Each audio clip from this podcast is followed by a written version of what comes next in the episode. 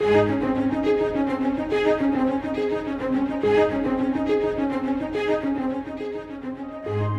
live in a changing world that is full of questions, and the answers must come from the unchanging truth of God's Word. Today, we look into Scripture with Scott Pauley to discover what the Bible says.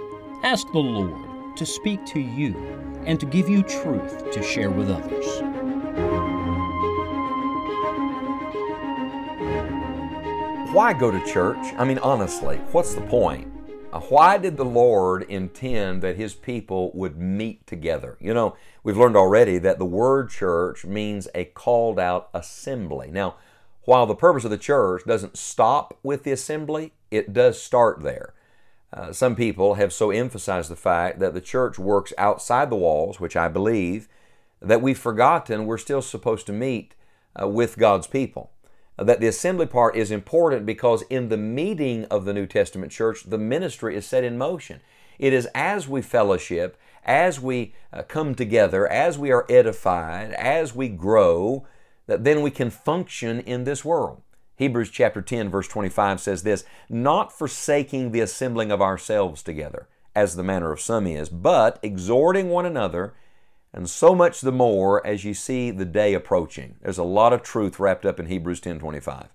Uh, one is that we're not to forsake the assembling of ourselves together. Do you remember the Lord Jesus said, Where two or three are gathered together in my name, there am I in the midst of them. There's something precious to Christ about his followers assembling.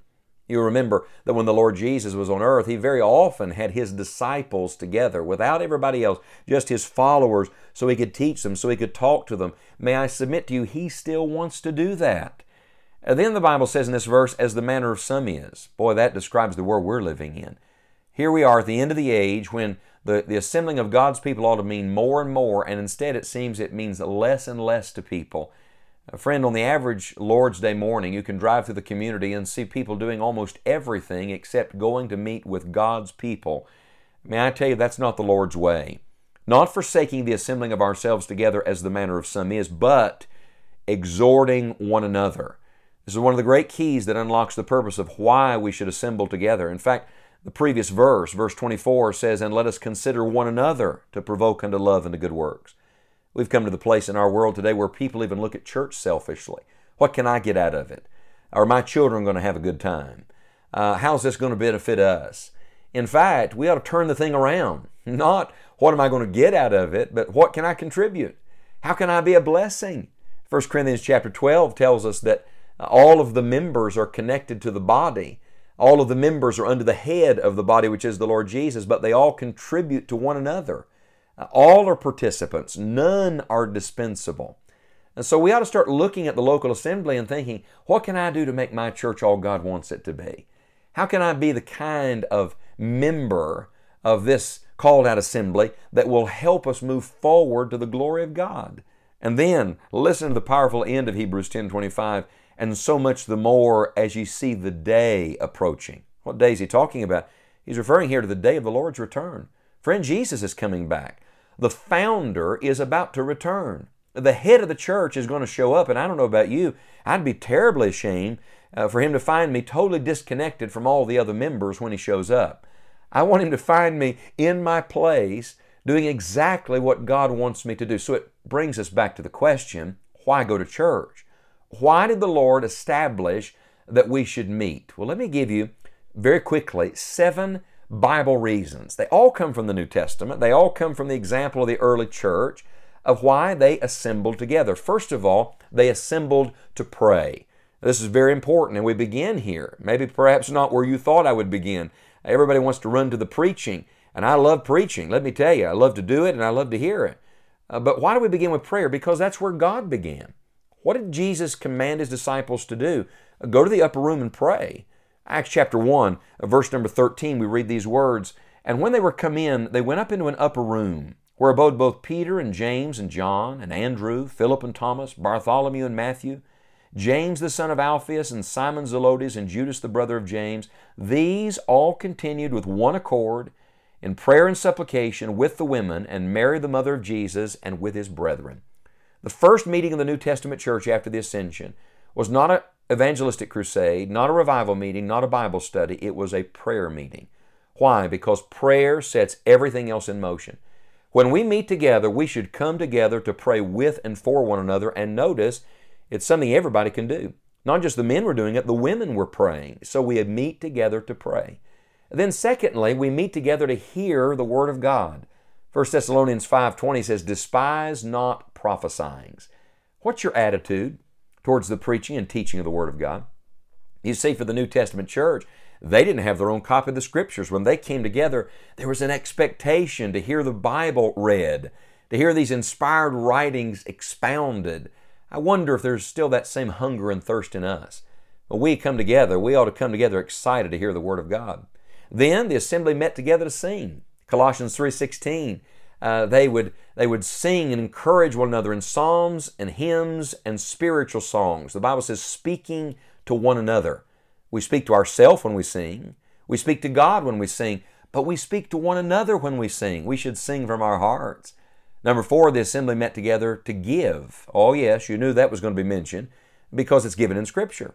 1 Corinthians chapter 16, uh, verses 1 and 2, he said, On the first day of the week, lay by you in store as God hath prospered you. It's powerful. On the Lord's day, bring your tithe and bring your offerings, be a giver. Number five, we touched on this already in Hebrews chapter 10, but the assembly met together to exhort one another. It was all about edifying each other. It's not about me, it's about us. It's not about what I can gain, but what I can give. And here's the beautiful secret as you give and minister and exhort, guess what the Lord does in you? He does the same building up in your heart and life. Number six, the assembly met together to observe the ordinances. In our last study, we talked about the two ordinances baptism and the Lord's Supper. Well, you got to have a visible local church to be able to physically baptize. You have to have a local assembly to administer uh, the Lord's table. These are church ordinances. They don't belong to me as an individual, they belong to the local assembly. And then the assembly met for fellowship. We come full circle back to the first principles in Acts chapter 2. At the end of the chapter, uh, we have this beautiful little snapshot of the early New Testament church verse 42 And they continued steadfastly in the apostles' doctrine and fellowship, and in breaking of bread and in prayers. Now it goes on to talk about the ministry of the word. It, it sets in motion a chain reaction outside the assembly of the church. We carry it out. Uh, we, we begin by meeting together, and then we minister to those who are outside our assembly. But could it be we're getting so little done in this world because the meeting of the New Testament church has gotten skewed with so many things that we've started thinking so selfishly about it. I remember asking a man one time to come uh, to our church, and he said, Oh, I worship God in the woods. And I said to him, Wonderful, I worship God in the woods. And he looked at me a little surprised, and I said, I don't go to church simply to worship. I want to worship when I go. I believe in corporate worship. But worship's not a group sport. Worship's the individual heart attitude. You can worship anywhere and everywhere. Yes, you can worship God in your living room, but no, you cannot exhort one another in your living room. Uh, you can't be a blessing and help to the whole local church by never being there. So, may I just challenge you today? Belong, and don't just belong, be there. When the church meets together, let it mean something to you to be with God's people. Look, if the church was so important that Christ died for it, don't you think our lives ought to be connected to it? Make up your mind this Lord's Day at the very next appointed meeting of your local assembly, by the grace of God, you're going to be there. Not forsaking the assembling of ourselves together, as the manner of some is, but exhorting one another, and so much the more as you see the day approaching.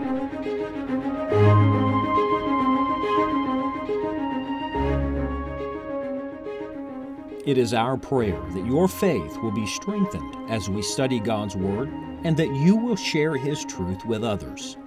If you're being blessed by listening to Enjoying the Journey and would like to have a part in this ministry, you may make a tax deductible gift at scottpauley.org. Thank you for your support and continued prayers. May God bless you richly today.